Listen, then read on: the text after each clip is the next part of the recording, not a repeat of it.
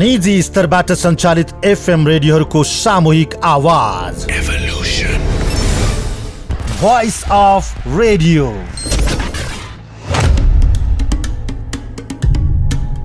नमस्कार। देशैभरि सञ्चालित एफएम रेडियोहरूबीच कार्यक्रम उत्पादन प्रसारण र व्यावसायिक सहकार्यमा नवीनतम प्रस्तुति।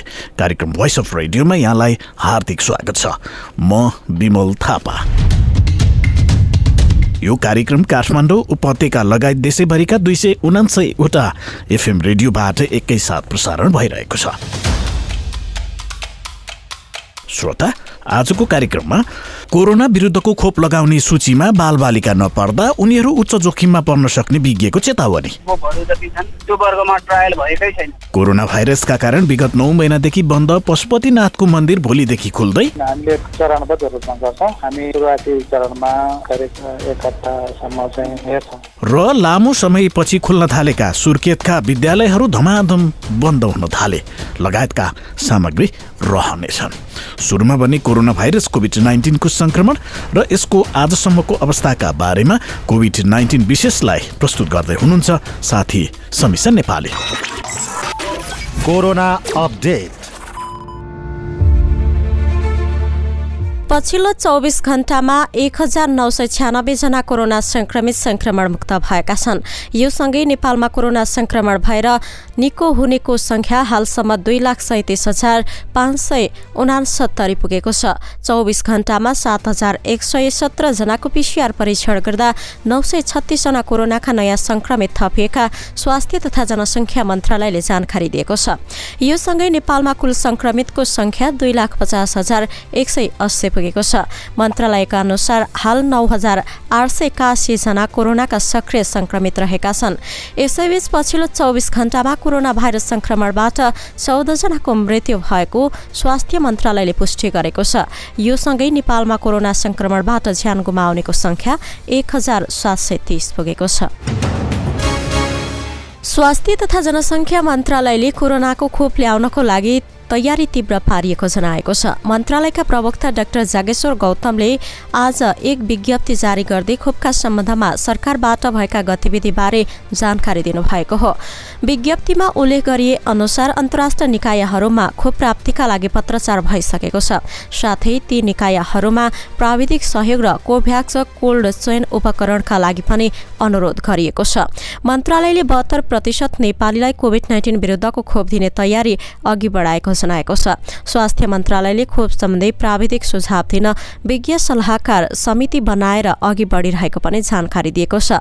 मन्त्रालयले खोप सचिवालयको गठन खोपको प्राविधिक कार्यपत्रलाई पूर्णता दिने आवश्यकता आकलन सेवाग्राहीको व्याख्या सहितको प्राथमिकीकरण डिप्लोएमेन्ट प्लान खोप कोषको प्रस्ताव आह्वान सञ्चालन सार्वजनिक सूचना प्रवाह निर्देशिका साझेदारको संवाद अनुगमन नियमन अनुसन्धान तथा क्लिनिकल व्यवस्थापन पहिचान गर्न कार्यदल बनाएर काम गरिरहेको जनाएको छ। कोरोना संक्रमण रोकथाम नियन्त्रण तथा उपचार कोषबाट चालु आर्थिक वर्षको पहिलो पाँच महिनामा साढे एक अर्ब रुपियाँ खर्च भएको छ। महालेखा नियन्त्रण कार्यालयको तथ्याङ्क अनुसार चालु आर्थिक वर्ष दुई हजार सतहत्तर अठहत्तरको मङ्सिर पन्ध्रसम्म कोरोना संक्रमण रोकथाम नियन्त्रण उपचार कोषबाट एक अर्ब चालिस करोड सैतिस लाख रुपियाँ खर्च भएको छ। महालेखा नियन्त्रक कार्यालयका अनुसार यो वर्ष सञ्चालक समितिका कुल चारवटा बैठकबाट कोरोना कोषको रकम उपयोग गर्ने निर्णय भएको छ। त्यसबाट विभिन्न अस्पतालहरूमा पूर्वाधार थप तथा उपकरण खरिदमा रकम निकासा गर्ने निर्णय भएको छ। क्वारेन्टिन तथा आइसोलेसन व्यवस्थापनमा समेत कोषबाट रकम खर्च भएको छ। सञ्चालक समितिको पछिल्लो बैठक तेइस कार्तिकमा बसेको थियो। उक्त बैठकले आयुर्वेद चिकित्सालय नरदेवीलाई एक करोड रुपियाँ दिएको थियो। कर्णाली प्रदेशमा चौरानब्बे हजार भन्दा बढीको आरटीपीसीआर विधिबाट कोरोना भाइरसको परीक्षण गरिएको छ। सामाजिक विकास मन्त्रालयको स्वास्थ्य सेवा महाशाखाले प्रदेशका चार प्रयोगशालामा गरी चौरानब्बे हजार तीन सय बयासी जनाको पिसिआर परीक्षण गरेको जनाएको हो। कर्णालीमा प्रदेश अस्पताल पशु पन्छी रोग अन्वेषण प्रयोगशाला दैनिक अस्पताल कर्णाली स्वास्थ्य विज्ञान प्रतिष्ठान जुम्ला र चौर जहारी सामुदायिक अस्पताल पश्चिम रोकुम प्रयोगशालामा पिसिआर विधिबाट कोरोनाको परीक्षण हुने गरेको छ। तीमध्ये सबैभन्दा बढी सुर्खेतबाट चालिस हजार अन्ठाउन्न जनाको पिसिआर परीक्षण भएको छ। र चीनसँग सीमा जोडिएको हुम्लाको उत्तरी हिल्साबाट खाद्यान्न सहित दैनिक उपभोग्य वस्तु ढुवानी सुरु गरिएको छ। करिब नौ महिना कोरोना संक्रमण तीन महिना हिमपातले बन्द रहेका हिल्सामा पुगेर आठवटा टिप्परले खाद्यान्न ल्याउन थालेका हुन्। सदरमुकाम सिमकोटबाट गएका टिप्पर हिल्सा पुगेर सोमबार फिर्ता भएका छन्। यही मङ्सिरको पहिलो साता नारा र यारी लेकमा परेको हिउँ स्थानीयवासीले बेल्चाको सहायताले पन्छाएपछि गाडी हिल्सा पुगेर फिर्ता भएको दोर्से लामाले जानकारी दिनुभयो। उहाँका अनुसार कोरोना जोखिमले सीमा नाका बन्द भएपछि गत वर्ष हिल्सामै टिप्पर रोकिएका थिए। ती टिप्परमा खाद्यान्न लत्ता कपडा दैनिक उपभोग्य सामग्री र निर्माण सामग्री रहेका थिए। सिमकोटमा रहेका पसलमा समेत शून्य सामग्री अभाव रहेको थियो। यस्तै चीनबाट लकडाउनपछि पहिलो पटक बाह्रवटा गाडीले हिल्सासम्म पुगेर सामग्री पुर्याएका थिए। श्रोता सरकारले कोरोना भाइरस विरुद्धको खोप खरिदका लागि प्रयास भइरहेको जनाएको छ तर नेपालमा खोप आए पनि बालबालिका भने खोप लगाउने सूचीको प्राथमिकतामा परेका छैनन् जसले गर्दा कोरोना संक्रमण देखिएका बालबालिकाहरू प्रभावित बन्नुका साथै उनीहरूबाट संक्रमण फैलिने जोखिम पनि उत्तिकै बढ्ने विज्ञहरूले चेतावनी दिएका छन्। साथी Pratik नेउपानेको report. Report of the day विश्व स्वास्थ्य सङ्गठन डब्लुएचओले कोरोना भाइरस विरुद्धको खोपको प्रयोगका लागि अनुमति नदिए पनि विभिन्न देशहरूले यसको प्रयोग गर्न थालिसकेका छन्। बेलायत रुस अमेरिका लगायतका देशहरूले कोरोना विरुद्धको खोपको प्रयोग सुरु गरिसकेका छन् भने खोप बिना नै कोरोना भाइरसलाई परास्त गरेको चीनले अन्य देशहरूमा आफूले उत्पादन गरेका खोपहरू दिने तयारी गरिरहेको छ। विश्वभर विभिन्न खोपहरू प्रयोगमा आए पनि हालसम्म बालबालिकाका लागि कुनै पनि खोप परीक्षण नभएकाले बालबालिका प्राथमिकतामा नपरेका स्वास्थ्य तथा जनसङ्ख्या मन्त्रालयका सहप्रवक्ता समीर अधिकारीको भनाइ छ। यो वर्गका लागि खोपहरू अहिले जति पनि अन्तर्राष्ट्रिय रूपमा अध्ययन भएका ट्रायल भएका खोपहरू जति छन् त्यो वर्गमा ट्रायल भएकै छैन त्यो वर्गलाई गरिएकै छैन। त्यो वर्ग तुलनात्मक रूपमा जोखिम कम भएको वर्ग हो। त्यस्तो वर्गबाट सङ्क्रमणहरूलाई सर्न सक्ने सम्भावना त हुन्छ तर आफैलाई धेरै प्रतिशतको हिसाबले जोखिम कमै हुन्छ। तर संयुक्त राष्ट्रसङ्घीय बालकोष युनिसेफले गत कार्तिक अठार गते सार्वजनिक गरेको एक प्रतिवेदन अनुसार विश्वका सतासी मुलुकमा कोरोना संक्रमित भएका हरेक नौजना मानिसहरूमध्ये एकजना अर्थात् एघार प्रतिशत बालबालिका नै रहेका छन्। विश्वमा हालसम्म प्रयोगमा आएका विभिन्न खोपहरू विशेष गरी बालबालिकामै लगाइने गरेको छ। दादुरा रुबेला पोलियो लगायतका रोग विरुद्धका खोपहरू बाल्य अवस्थामै लगाइने गरिएको छ। बालबालिकामा रोग प्रतिरोधात्मक क्षमता धेरै हुने भएकाले खोप प्रयोग गर्न नपर्ने तथ्य भने गलत रहेको बाल रोग विशेषज्ञ डाक्टर सङ्गीता श्रेष्ठको भनाइ छ। एक्चुली आवश्यकता बच्चाहरूलाई बढी छ यो भ्याक्सिनको होइन? किनभने हुनेहरूलाई त एकदम नराम्रो पनि भइरहेको छ होइन? लकिली नेपालमा चाहिँ बच्चाको पिडियाट्रिक मोर्टालिटी त्यति हाई छैन होइन? हामीले दुई हप्ता अगाडिसम्मको उयसमा चाहिँ बिसजना बच्चाहरू एक्सपायर भएको छ कोभिडले गर्दा बच्चाहरूलाई चाहिँ अब इम्युनिटी त एकदमै इम्पोर्टेन्ट हो नि यो भ्याक्सिन बच्चालाई चाहिँदैन भनेर भन्नु त गलत हो। कोरोना संक्रमणबाट बालबालिका अछुतो पनि नहुने र खोप पनि बालबालिकाको लागि भनेर विकास नभइरहेको अवस्थामा संक्रमण फैलने जोखिम बढ्ने निश्चित छ। त्यसैले बालबालिकाहरूलाई भने स्वास्थ्य मापदण्ड पालना गराउनुका साथै रोग प्रतिरोधात्मक क्षमता बढाउनु पनि अति आवश्यक भएको बालरोग विशेषज्ञ सङ्गीता श्रेष्ठ बताउनुहुन्छ। फ्लू भ्याक्सिन लगाए चाहिँ केही हदसम्म यो भ्याक्सिनले कभर गर्छ भनेर हामीले विश्वसनीय भएर बच्चाहरूलाई एउटा भ्याक्सिनको लागि हामी सजेस्ट गरिरहेछौँ। अनि अर्को एउटा चाहिँ निमोनियाको सुई। घाँटीमा इन्फेक्सन हुने कुनै पनि खानाहरूबाट चाहिँ हामी वञ्चित हुनु पर्यो। जसरी आइसक्रिमहरू भयो कोक फ्यान्टाहरू भयो घाँटी च्याप्ने चिजहरू जुन चाहिँ एकदम चिसो उयसमा टेम्परेचरमा राखेर खाने चिजहरूलाई चाहिँ टोटली अभोइड गर्ने अनि तात तातो मात्रै खाने चाहिँ हामी सजेस्ट गर्छौँ। नेपालमा कोरोना विरुद्धको खोप आइसके पश्चात सुरुवातमा बिस प्रतिशत नागरिकमा खोपको प्रयोग गर्ने सरकारको तयारी रहेको छ। बिस प्रतिशतमा पनि खोप विरुद्ध अग्र मोर्चामा खटिने स्वास्थ्य कर्मी सुरक्षा कर्मीहरू नै प्राथमिकतामा पर्ने स्वास्थ्य तथा जनसङ्ख्या मन्त्रालयले सङ्केत गरिसकेको छ। तसर्थ बालबालिका मार्फत पनि सङ्क्रमण फैलने जोखिम भएकाले खोप आइसके पश्चात पनि सबैले स्वास्थ्य सुरक्षाका मापदण्ड पालना गर्नु अत्यावश्यक देखिन्छ। भोइस रेडियोका लागि प्रतीक नेउपाने काठमाडौँ। श्रोता हिन्दू धर्मावलम्बीहरूको आस्थाको केन्द्र पशुपतिनाथ मन्दिर भोलिदेखि भक्तजनका लागि खुला गरिने भएको छ। कोरोना संक्रमण फैलिन नदिन गरिएको लकडाउनसँगै हालसम्म पनि बन्द रहेको मन्दिर नौ महिनापछि खुला गर्न लागि हो। मन्दिर खुले पनि मन्दिरभित्र हुने विशेष पूजा भजन लगायत क्रियाकलाप भने चरणबद्ध रूपमा लागू हुनेछ। सहकर्मी अचला लोहनीको सहयोगमा यमुना राणाको रिपोर्ट। हिन्दू धर्मावलम्बीहरूको प्रमुख धार्मिक स्थलको रूपमा रहेको पशुपतिनाथ मन्दिर भोलिदेखि सर्वसाधारणका लागि खुला गरिने भएको छ। कोरोना महामारीका कारण गत वर्ष चैत्रदेखि बन्द गरिएको मन्दिर भक्तजनको दर्शनका लागि पौष एक गति अर्थात् भोलिदेखि खुला गर्न लागि हो। सरकारले कोरोना संक्रमणको जोखिम कायम रहिरहँदा लकडाउन खुला गरी अन्य क्षेत्र सञ्चालनमा ल्याएको भए पनि भिडभाड हुने ठाउँ मठ मन्दिर र भेला जुलुसमा लगाएको प्रतिबन्ध भने कायमै राखेको थियो। त्यसो हुँदा पनि हिन्दू धर्मावलम्बीहरूको आस्थाको केन्द्रबिन्दुको रूपमा रहेको पशुपतिनाथ मन्दिर पनि बन्द रहेकोमा स्वास्थ्य सुरक्षाको मापदण्ड अप्नाई भोलिबाट सञ्चालनमा ल्याउन लागि हो। करिब नौ महिनापछि मन्दिर खुले पनि मन्दिरमा हुने सबै कार्यक्रम एकैसाथ सुचारू भने नहुने पशुपति क्षेत्र विकास कोषका सदस्य सचिव डाक्टर प्रदीप ढकालले जानकारी दिनुभयो। अहिले होइन हामीले चरणबद्ध रूपमा गर्छौँ। हामी सुरुवाती चरणमा करिब एक हप्तासम्म चाहिँ हेर्छौँ यो अहिलेको व्यवस्था हाम्रो कति प्रभावकारी हुन्छ। त्यसपछि हामी दुई तिन दिनमा हामी फेरि पुनः यसलाई पुनर्मूल्याङ्कन गर्छौँ र त्यसपछिको योजना हामी पुनः सार्वजनिक गर्नेछौँ र मन्दिरमा दर्शन बाहेकका अन्य क्रियाकलापहरू चाहिँ हामी बिस्तारै करिब दुई हप्ता पछिका चरणमा चाहिँ हामीहरू विशेष पूजा भजन कीर्तन अन्य धार्मिक क्रियाकलापहरू हामी खोल्दै जानेछौँ। उहाँका अनुसार स्वास्थ्य सुरक्षाको मापदण्ड पालना गरी मन्दिरभित्र हुने विशेष पूजा भजन कीर्तन लगायत क्रियाकलाप चरणबद्ध रूपमा सञ्चालन हुनेछन्। कोषका अनुसार पहिलो चरणमा भोलिदेखि मन्दिरको पश्चिम ढोका भुवनेश्वरीबाट भक्तजन प्रवेश गरी दर्शन गराएर सोही ढोकाबाट नै बाहिर निस्कने व्यवस्था गरिएको छ।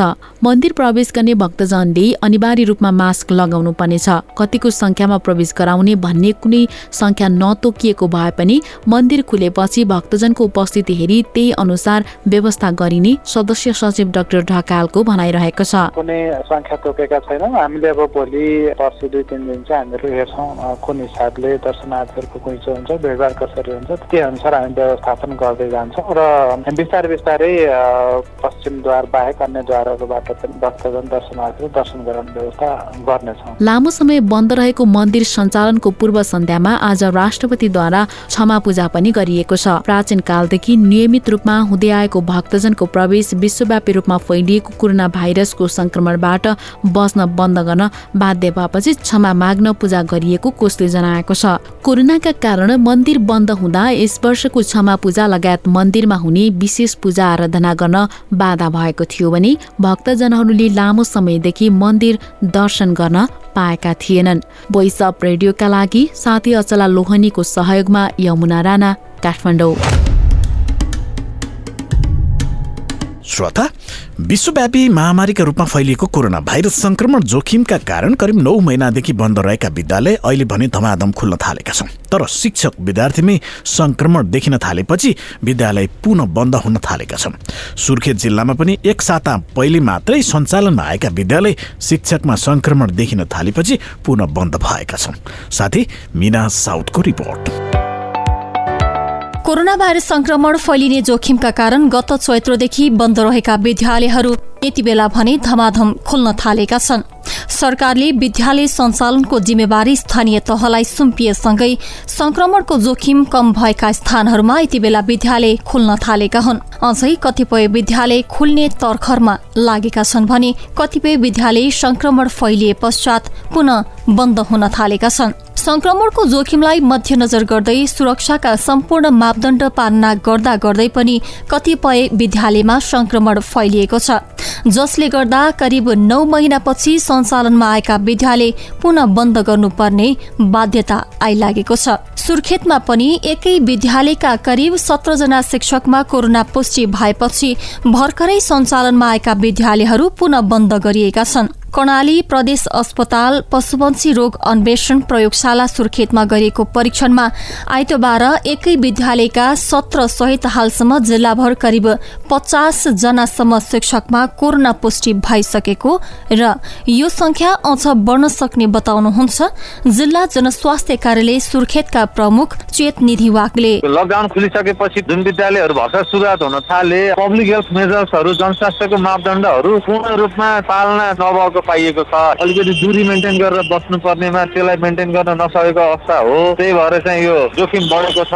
हिजो एकै दिन एउटा विद्यालयको सत्रजना शिक्षकहरूमा देखिएको हो होइन? तर अहिलेसम्ममा सत्र होइन करिब पचासजना भन्दा धेरै शिक्षकमा देखिएको होला। पुरानो क्युमुलेटिभ डेटा हेर्ने हो भने। अब परीक्षण जहाँ जहाँ लक्षण देखियो हिसाबले चाहिँ गरिरहेको अवस्थामा यो प्रेजेन्टेटिभ मात्रै पनि हुन सक्छ अहिले सत्रजना मात्रै हुने। अब यो टेस्ट अझ हामीले सब स्थानहरूमा गऱ्यो भने बढ्ने पनि सम्भावना रह्यो सुर्खेतको पञ्चपुरी नगरपालिकाका मात्र उन्चालिस जना शिक्षकको पिसिआर परीक्षण गर्दा सत्र जनाको रिपोर्ट पोजिटिभ आएको नगरपालिका स्वास्थ्य शाखाले जनाएको छ। यसरी एउटै विद्यालयका धेरै शिक्षकमा संक्रमण देखिन थालेपछि विद्यार्थीमा पनि संक्रमणको जोखिम बढेको र उनीहरूबाट घर परिवारमा समेत संक्रमण फैलिएर जटिल अवस्था आउन सक्ने भएकाले विशेष सावधानी अप्नाउनु पर्ने प्रमुख वाग्ले बताउनु भयो अब शिक्षकहरूमा देखिनु भनेको विद्यार्थीहरूमा पनि रिक्स भयो। विद्यार्थी र सानो उमेरको भाइ बहिनीले चाहिँ घरमा गएर ज्येष्ठ नागरिक र वृद्ध वृद्धहरूलाई त्यो संक्रमण फैलायो भने त्यसले चाहिँ अलिक